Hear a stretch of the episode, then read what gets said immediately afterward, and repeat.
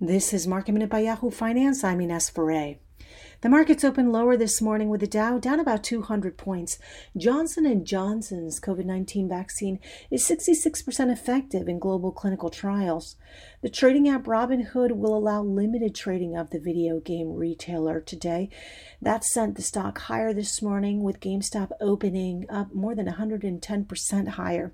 This is after yesterday Robinhood had restricted the buying of these securities, causing outcries from users accusing Robinhood of market manipulation.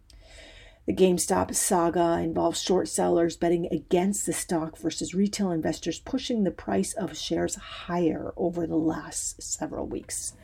Citron Research is discontinuing its short selling research after 20 years of publishing. Citron will no longer short reports. That's according to Andrew Left of Citron Research. He says he will focus on giving long side opportunities for individuals. For more market minute news, head to yahoofinance.com.